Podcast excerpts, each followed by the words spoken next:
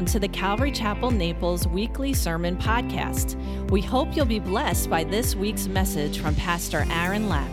For more information about this podcast and other Calvary Chapel Naples resources, please visit us at ccnaples.org. Heavenly Father, thank you so much for this time that we have right now, Lord, to come together and, as Dan said, to worship you in our song, Lord, in our study, in our prayer, in our fellowship. Lord, I pray that you would take this time this morning and that you would create something beautiful. Lord, that you would prepare our hearts to receive your word today, that it might go right in, Lord, the very thing that you would have each and every one of us here today, that we would all leave today with something that you spoke to us today that will change us this week and forever forward, Lord. So we thank you. Ask your blessing on it. And in your name we pray. Amen. Well, you know, last week we, we looked at in, in Matthew. See, I'm going to start there. We looked at Matthew, uh, the chapter of Matthew, where Jesus begins to call some of his disciples, right? He went to James and John and Peter and Andrew, and he said, Follow me. And then he said to them this He said, um, I'm going to make you fishers of men.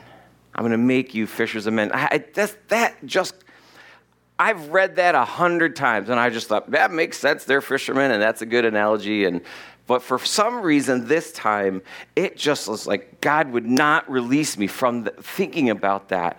And I started to think of that idea. And I, I, I, forget which service I may have mentioned this at, but the idea of there's more to just that analogy of I'm going to make you fishers of men just because he was talking to fishermen.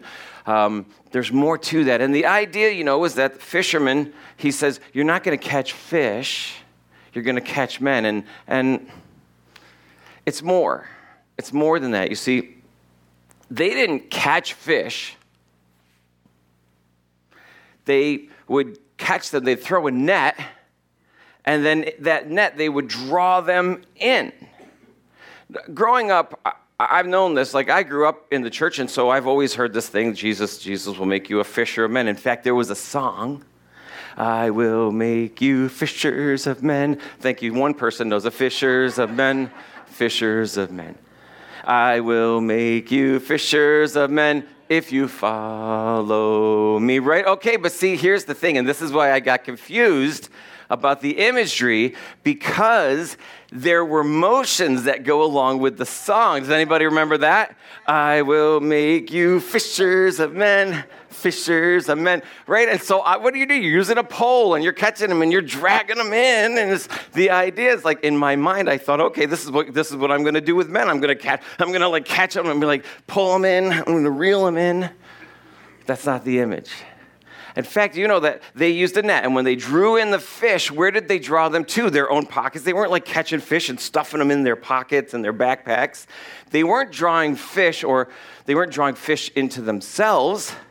They were drawing fish into the boat. Remember, two stories we know. There were two stories at least that we know that Jesus said, Throw your net in. And when they threw them in, they caught a great haul of fish and they drew them into the boat. Now, last week I said, that's got to mean something. The boat is a picture of Jesus. Jesus said, You're going to draw men in, not to yourselves, to me. You're going to draw them into me. And I thought about that, and I was thinking about it, and I realized that there is another story in the Bible that has to do with a boat being a picture of Jesus. You, maybe you're familiar. It's a pretty familiar story about a boat in the Bible. Um, it was bigger. Uh, does any, anybody remember that story? Noah's Ark, excellent. You guys are sharp. There's a story in the Bible about a boat where God decided to pour out his judgment upon a wicked world, but eight were saved from judgment in the boat. Noah's Ark. Now, okay, I get it. Maybe you're sitting there and be like, Noah's Ark, isn't that just like folklore? Or like a kid's Sunday school story. It is a kid's Sunday school story. It's a great story, but it is not just a story. Okay, so there's like archaeological evidence that shows that there was a great worldwide flood. I mean, there's like seashells and nautical fossils at the top of the Himalaya mountains. Um, there, depending on who you ask, pieces or places where they think they found the ark. There's. Um, uh, every major civilization that exists has some kind of flood story in their history. But even if you want to dismiss all of that, and that's okay, Jesus himself says, as it was in the days of Noah. He quotes for, or he speaks of the days of Noah as a historical event, not a folklore or a legendary story. Jesus says, as it was in the time of Noah, so shall it be when the Son of Man returns. That's in Matthew 24. We'll get to that in many weeks from now, clearly at the rate that we're going. So, we're going to look at the story of Noah today. So, if you want to turn in your Bibles over to Genesis 6, just go to 6, and I'll tell you where we're going to start once we get there. But he says, So it was or so as it was in the days of Noah, so shall it be when the Son of Man returns. It's important. So, how was it in the days of Noah? I mean, that seems like a pretty important statement. To, to me, it seems like pretty important. Jesus is saying, the Son of Man is going to return when it is like it was in the days of Noah. So, well, I think that'd be pretty important for us to know how was it in the days of Noah? What was it like? Uh, chapter 6, we're going to look start at verse 5.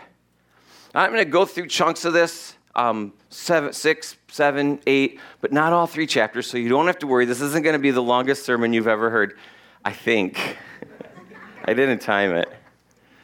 Chapter 6, verse 5 Then the Lord saw that wickedness of man was great in the earth, and that every intent of the thoughts of his heart was only evil continually. Whew, that's bad. Every intent of the thoughts of his heart was only evil continually. Things had gotten very, very bad at the time of Noah, where he's going to look down and he's going to make some, some decisions there.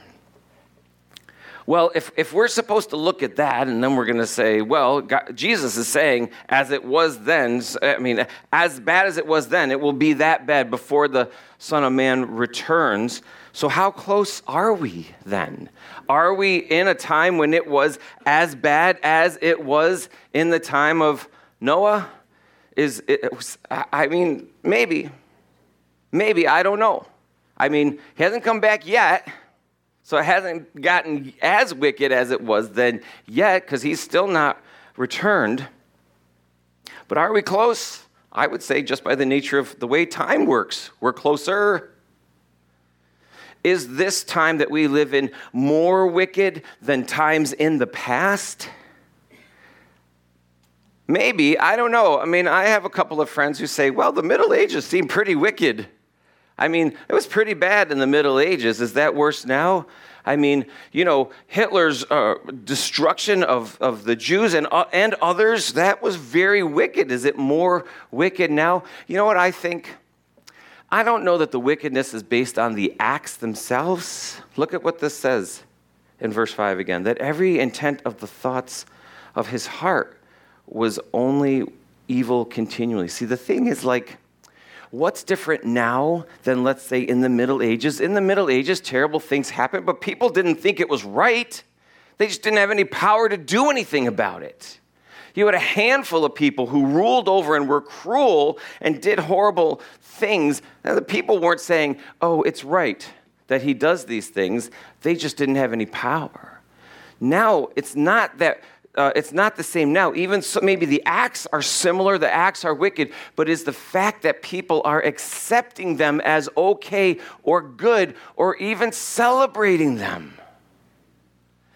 It's the wicked intent of the heart that God is talking about, not just the acts, but the intent and saying, yes, there's wickedness, but when we get to the place where the intent of our heart is wicked, when we're saying, you know what, what God says is wicked, I say is not just okay or acceptable, but it's something to be celebrated, and we are like there.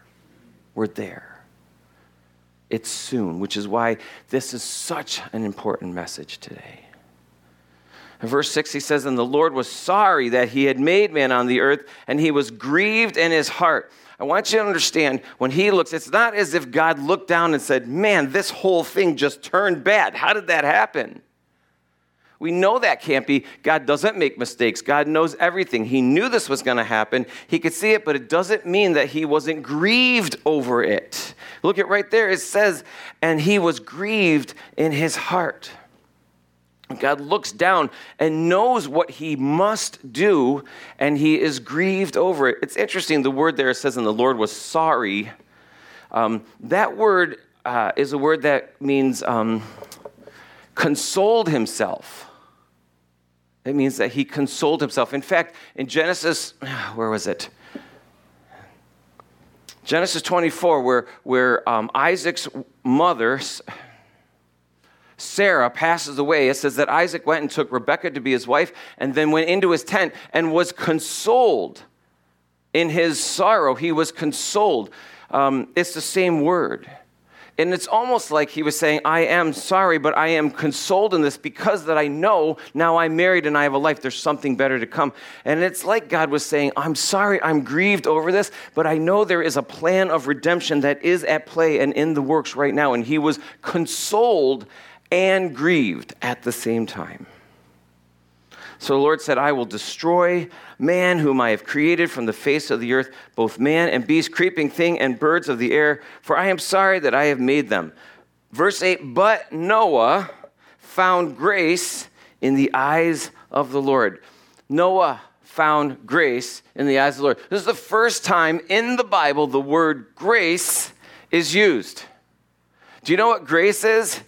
Grace is not what you say before you eat dinner. Do you know where that comes from? Or it's like, we have to say grace. It's actually an ecclesiastical Latin term that means the act of giving thanks. That's why we say, say grace. But grace isn't that in this case. Grace is unearned favor. Unearned favor. It says, but Noah found grace. And in fact, in the Hebrew structure of the sentence, it actually says that grace found Noah, which is actually much more apt. It wasn't like Noah was like kind of walking around. He was like, oh, hey, I found grace.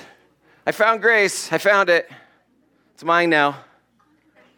It is grace found Noah. The unearned favor of God found Noah. Grace, understand this, has been God's plan of redemption from the beginning. Grace isn't a New Testament invention that Jesus demonstrates. Grace was God's plan of redemption from the very beginning, from the time of Noah. It would be grace that provides a Savior. It says, this is the genealogy of Noah. Noah was a just man, perfect in his generation. Perfect in the Bible here, it means not perfect, it means blameless. And if you don't really know what blameless means in the Bible, think Teflon frying pan. Non stick. That means that any accusation that anything cast against Noah would not stick because he was blameless, because they could look at him and say, So you would say, Oh, did you hear what Noah did? I heard Noah did this or said that. And you would be like, No, that's not Noah. That's not, Noah would never do that. That was Noah. It said that he walked with God. Noah had a relationship with God. Even though the world around him was wicked every thought of their heart was wicked, Noah, and we're going to see his family, had a relationship with God that was different. Did you know that even amongst a wicked world, you could still walk with God? Just because the world around you is crumbling into wickedness doesn't mean that you must follow suit. In fact, we are called to be different. Like Noah, we're supposed to walk with God. We're supposed to be blameless so that if someone says, Oh, did you hear about Steve? What? First of all, don't do that. That's gossip. Don't do that. But if someone says, You know what I heard about Steve? You'd be like, No, that's not the Steve I know. He would never do that. Non stick. Doesn't matter what the world around us is falling into, we can still stand in our relationship with Jesus and must do it. It says, And Noah begot three sons Shem, Ham, and Japheth. It's, it's ironic to me that the people who would become the Jewish nation have a predecessor whose name is Ham. they, they don't eat pork, you see. It's... But I do love that name Ham. So if any of you guys, anyone expecting a grandchild or a child, you might. I know here it's a it's a boy's name, but I'm pretty sure it could go either way. Hamlet. That's right, Hamlet. He almost went there.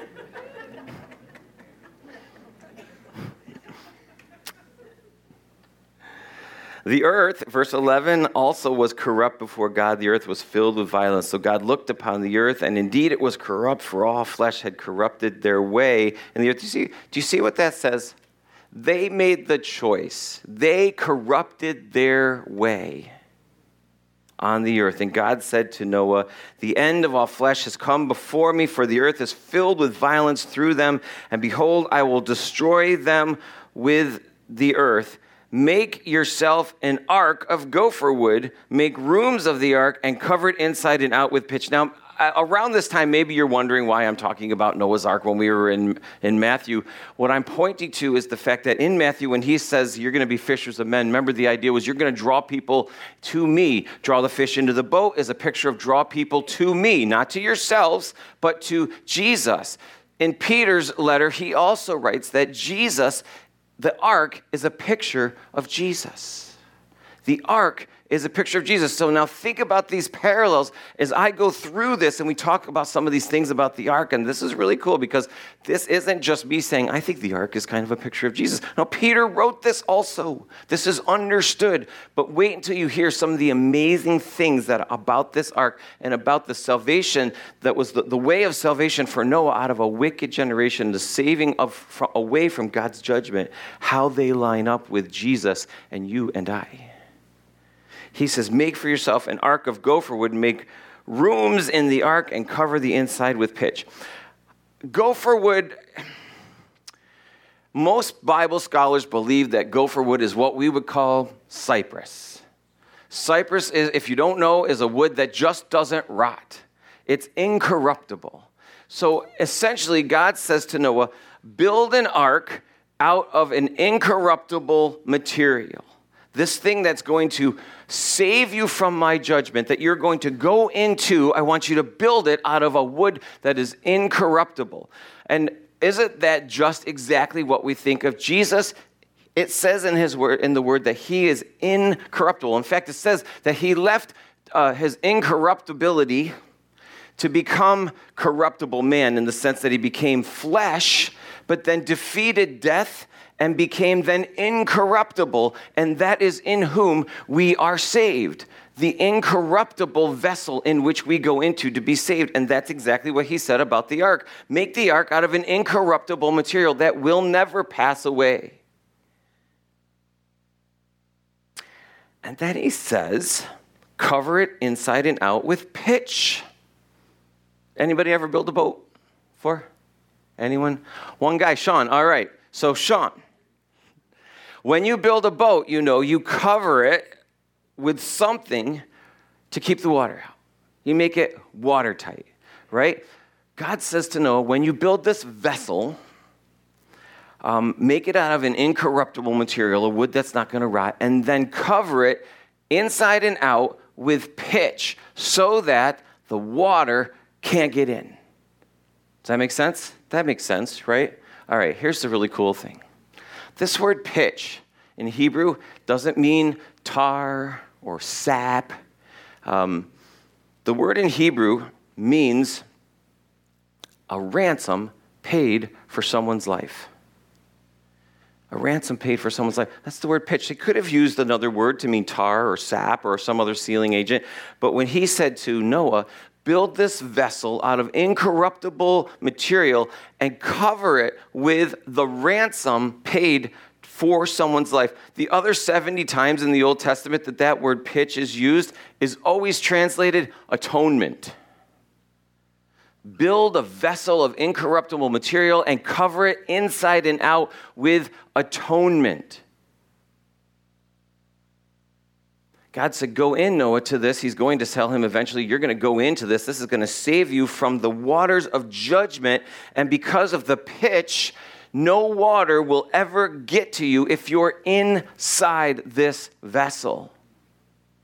How are we saved? In Christ.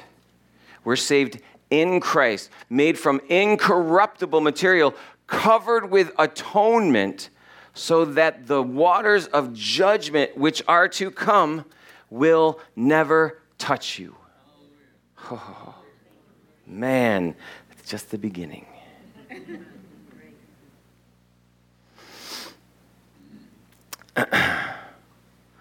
and this is how you shall make it. The length of the ark will be 300 cubits. It's width 50 cubits, and its height 30 cubits. You know how big that is?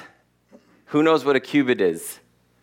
Yeah, it's about this long, right? 18 inches or so unless you're really big, and then it's, I guess, your measurements are all off. But it's uh, generally about 18 inches. So that means that you're talking about an ark that is 450 feet long, 75 feet wide, and 45 feet high.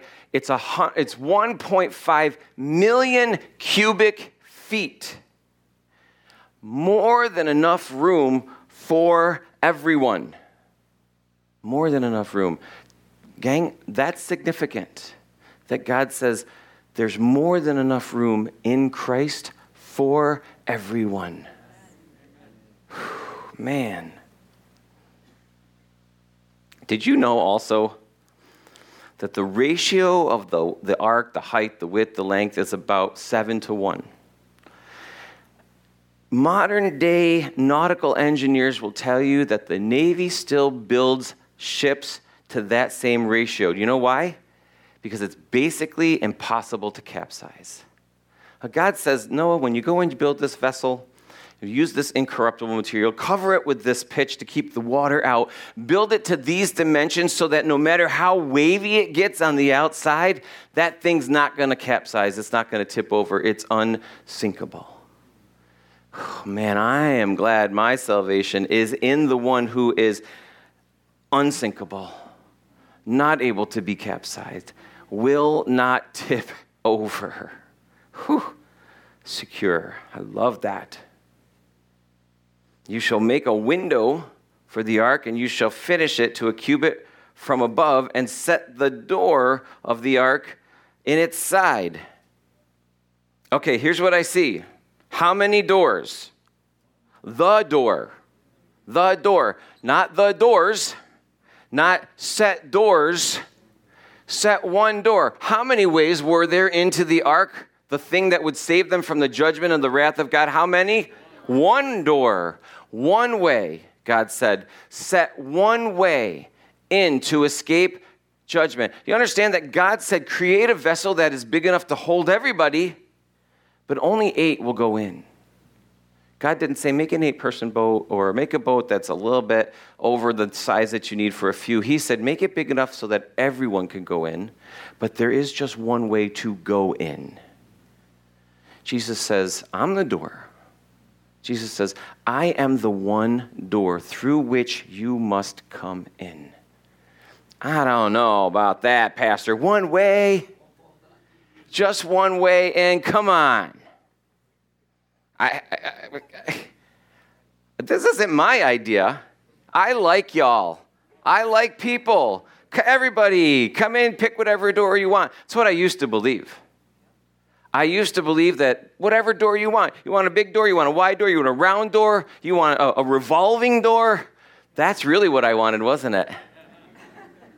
I wanted one of them. I'm, I'm in now. Nah, I'm, I'm, I'm out here now. This is good. No, I really need Jesus today. I'm good now, Lord. I got to write that down for the 11 because I just.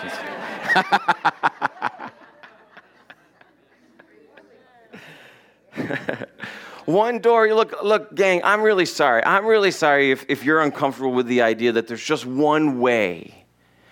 Um, and, and, uh, but I'm just reading what the word says. This is God's word. This is the truth. And he's saying there is one way. But amazingly, you have to grasp this. Isn't it just that he made one door? He made an entire vessel to save them. He made a way for them to be saved. And there was one way to go into it. And he said, Here it is. Go in. You know what's interesting when you look at what it says about the ark? There was no bow, there was no stern, there was no helm and no rudder. Now, if you're not nautical, that means there was no way for Noah to steer this boat. He simply went in and went wherever God went. Went wherever God went. And see, that's the thing. It's like he was, uh, we're going to see that God says, Now come on in. And Noah's like, Well, here we go. We're going to go in. I'm going to trust you, Lord, and we're going to end up wherever it is you want to end up. And isn't that the way? It should be. But is that, I mean, if it were me, I still would have put at least a fake wheel on that thing so I could feel like I'm steering that thing, even though I was just going wherever God was taking me. This is how it is now. But see, Noah had to just get in there and just be like, woo, let's go, God. You know, the water's going, it's like hanging on. That's the way, because God said there, there's not going to be any way for you to steer this boat this vessel, Noah, this is to go in to save you from judgment, not for you to steer some kind of uh, trip to end up where you want to go. You'll end up where I want you to go. In verse 17, it says, Behold, I myself am bringing the floodwaters on the earth to destroy from under heaven all flesh, in which is the breath of life. Everything that is on the earth shall die. But I will establish my covenant with you, and you shall go into the ark, and your sons and your wife and your sons' wives with you. And every living thing of all flesh you shall bring two of every sort into the ark to keep them alive with you. you sh- they shall be male and female of the birds after their kind, of animals after their kind, of every creeping thing of, of, of the earth after its kind. Two of every kind will come to you to, and you will keep them alive. And I mean, I mean, how tempting would it be to take those like palmetto bugs and just be like, I kind of wish, kind of wish. Again, it says,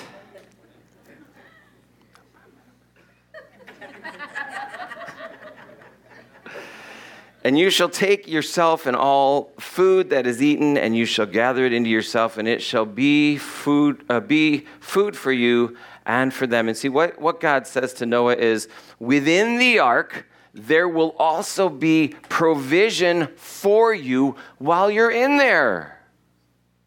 While you're in there, grace provides a Savior, grace also provides provision.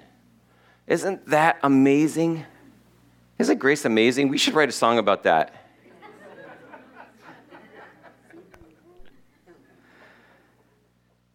grace provides provision within salvation. It's so great that, you know, Jesus says, you know, why are you worried about what you're going to eat, what you're going to drink, what you're going to wear?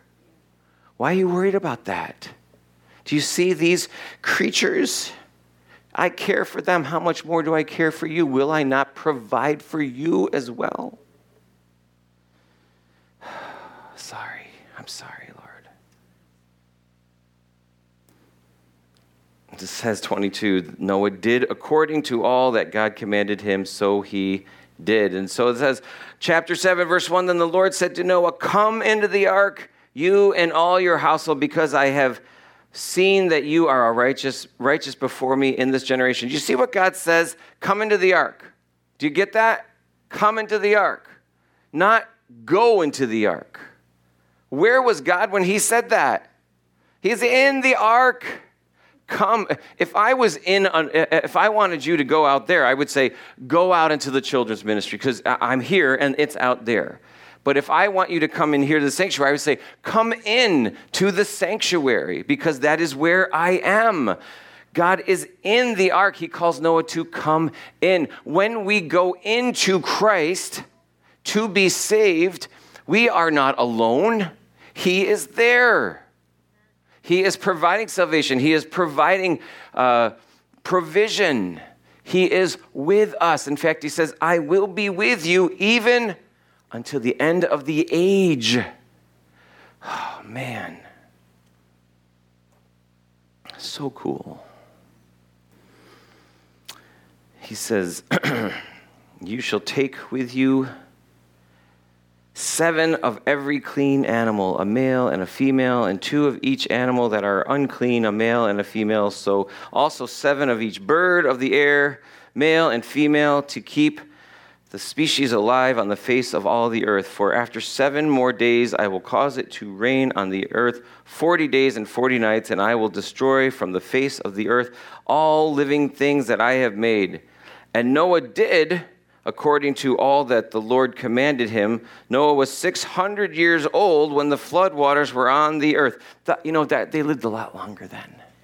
It was a lot longer then. Actually, many people believe because what you see is God basically, it doesn't just rain. He opens up the fountains of the earth and water comes up. He uh, basically, it's believed that there's a barrier around the, the earth at the time that was keeping the moisture out and also the UV rays um, so that when he opened that up to let all this water rush in, now there's an exposure to UV like they've never seen before. And you can actually track in the Bible that the lifespan of a person goes down drastically over the generations.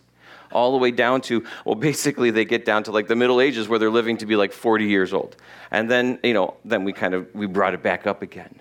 But, it, but you can read through this account in the Old Testament up to this point, and they were living much longer. In fact, Methuselah, Methuselah was the oldest man in the Bible to ever live, and he was a direct descendant. Now I'm blanking, and it was his father or grandfather of Noah, right? But it's said that he was alive at this time, and his name means, give me a sec, when he dies, it will come. It means when he dies, it will come. That's what his name means. And so everyone was trying to, his whole life, I'm sure, keep Methuselah alive. He was like the most protected kid you'd ever seen. Because his name meant when he dies, it will come.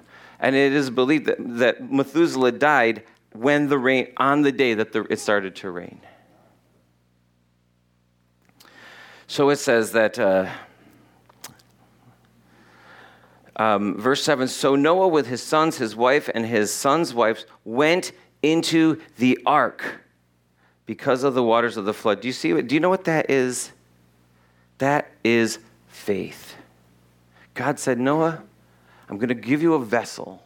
You're going to go into this vessel and that is going to save you from the judgment. I am extending my grace. My grace has found you, Noah, so that you will be spared the judgment that I'm bringing upon a wicked world. There's a door. Go, in, come in, actually, come in. And Noah looks at it and goes, hmm, I believe you.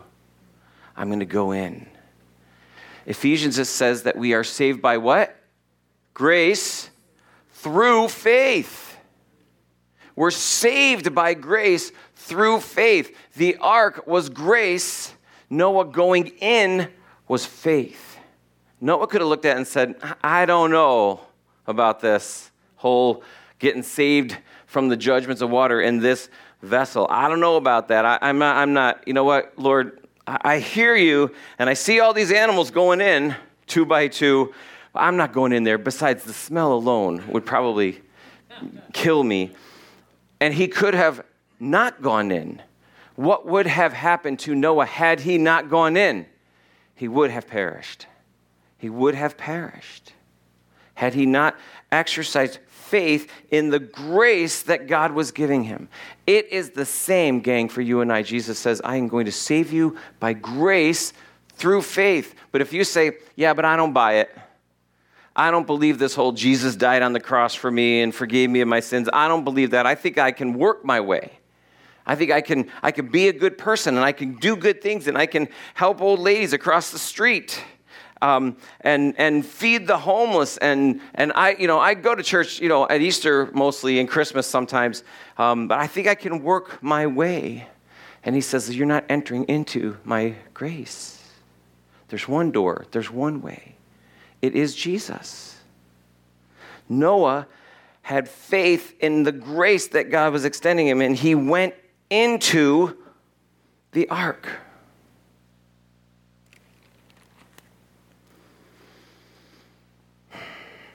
And then let's skip all the way down to verse 16.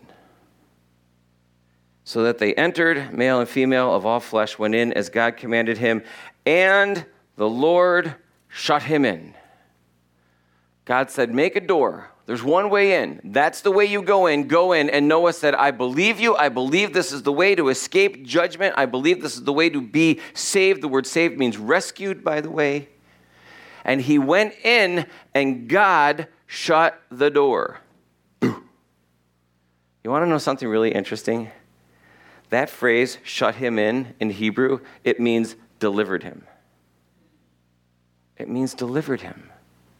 Noah went into the ark, the vessel of his salvation, and as soon as he made that decision to go in by faith, God delivered him.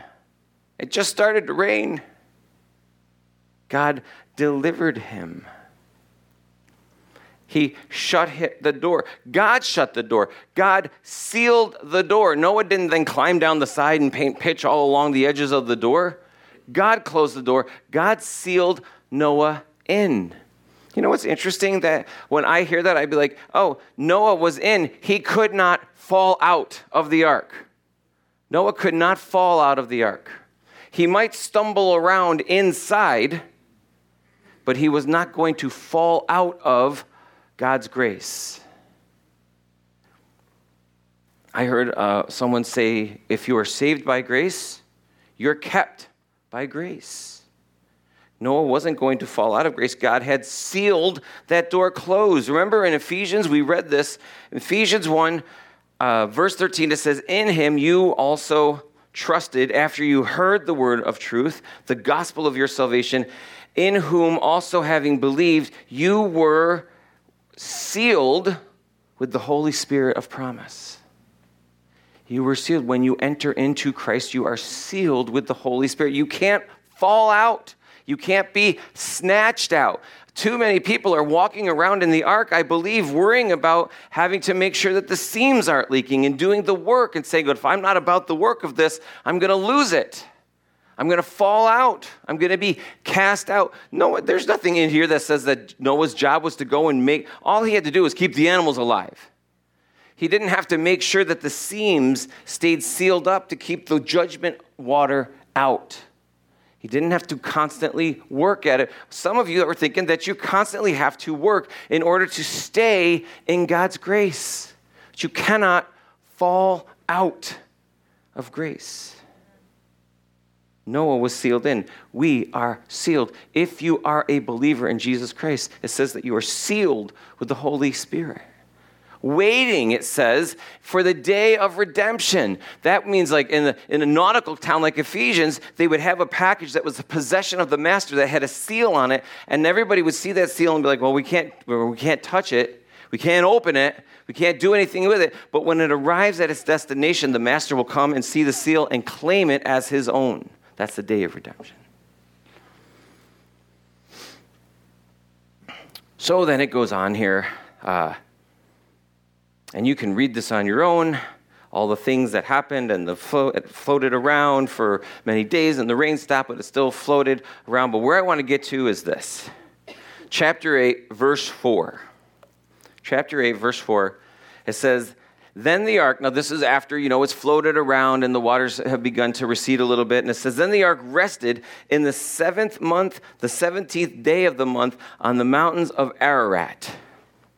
That's pretty specific, don't you think, as you're reading along? It's you know, like God is very specific. The ark is this size, it's going to be this many animals, you're going to do this. But this is very specific. The ark rested on the seventh month, the 17th day of the month, on the Mount of Ararat. The ark the, the uh, Noah's salvation from the flood. Oh, excuse me, that's a different note. After bearing the waters of God's judgment and saving Noah and his family, the ark comes to rest on the 17th day of the seventh month. The 17th day of the seventh month was the very day that Jesus walked out of the tomb after being resurrected from, from death. After bearing God's judgment on humanity's sin, making a way for you and I to be saved. Same day. Same day.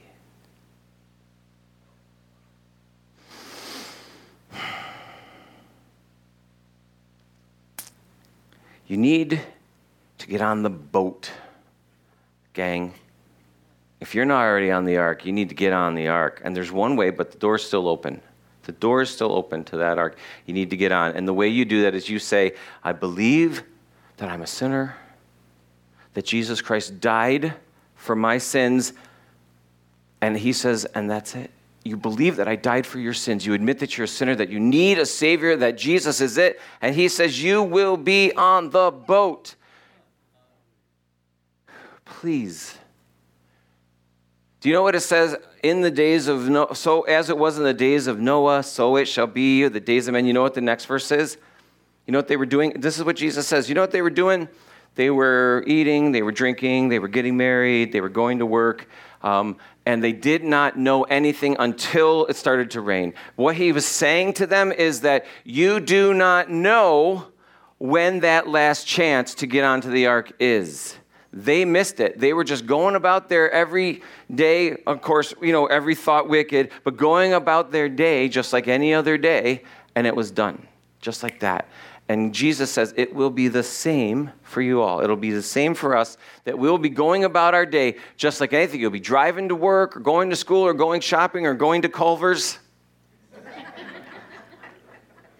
just like that. You know, uh, can you imagine? You just like, you know, like you just wait all month. All month I've been really good, just so good. I haven't had any junk food. I'm going to Culver's today, and you just get that butter burger, and you're just like, and all of a sudden the trumpet blasts, and you're like. Phew, Better feast coming.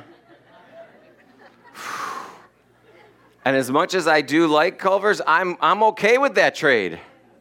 I'm okay with that. But it will be like that. There will be no like someone coming, like, are you sure you don't want to accept Jesus as your Lord Savior? Because we're just about to go. It's going to be like this, like that. Blink of an eye. Blink of an eye. Whew, man. Now, if you're here and you're on the boat already, We've already looked at this. You're not saved by good works, you're saved unto good works. That means that He has prepared things for you that He would like you to do. And look at chapter 9, verse 1. So God blessed Noah and his sons, and He said to them, Be fruitful and multiply and fill the earth. What does that mean to a New Testament saint? Do you know what the Great Commission is? Do you know in Matthew chapter 28, Go therefore, he says this to his disciples.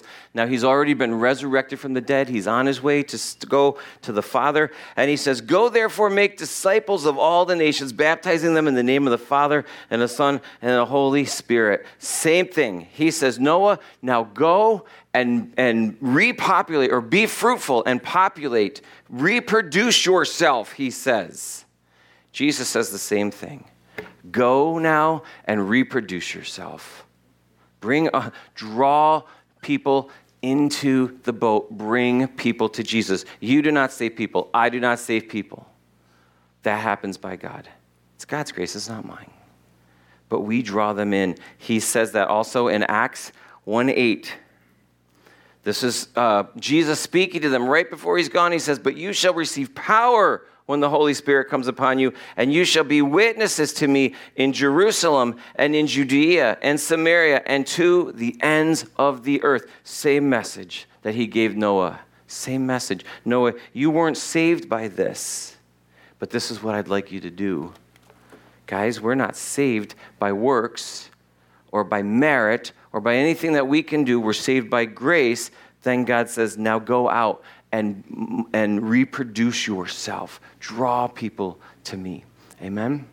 Look at that. One minute left. Let's all just stare at each other. No, let's pray instead. Heavenly Father, I just thank you so much for this message this morning. Oh, I'm so grateful for grace and this understanding of grace. Lord, thank you, thank you, thank you. Lord, thank you for making a way for me to be saved from the judgment that is on its way, Lord. I thank you that you made a way for everyone, that there's plenty of room, there's room for everyone in Jesus Christ. Lord, I pray that they would come. Lord, use me to draw people into the boat, to bring people to you. Lord, as you said to Noah, go out and be fruitful and multiply. Lord, let it also be on our hearts to do the same, to go out and share the gospel, to duplicate our, replicate ourselves uh, as Christians, as believers, as those who have been saved by grace, Lord. Thank you, Jesus. I pray right now that if there's anyone here who, who, who hasn't done that, Lord, who hasn't hasn't accepted the truth that Jesus died for them to be their Savior, Lord, that this, these words today would just stick with them all day. Lord, that they wouldn't be able to shake this feeling that there's something to this, Lord, that your Holy Spirit would just not be, not relent, Lord. Oh, just, and, and Lord, that they would pray even on their own. Lord, forgive me, for I'm a sinful person. Lord, be my Savior. Lord, and thank you. Jesus, thank for making it that easy. Lord, I just love you so much. And in your name we pray. Amen. Amen.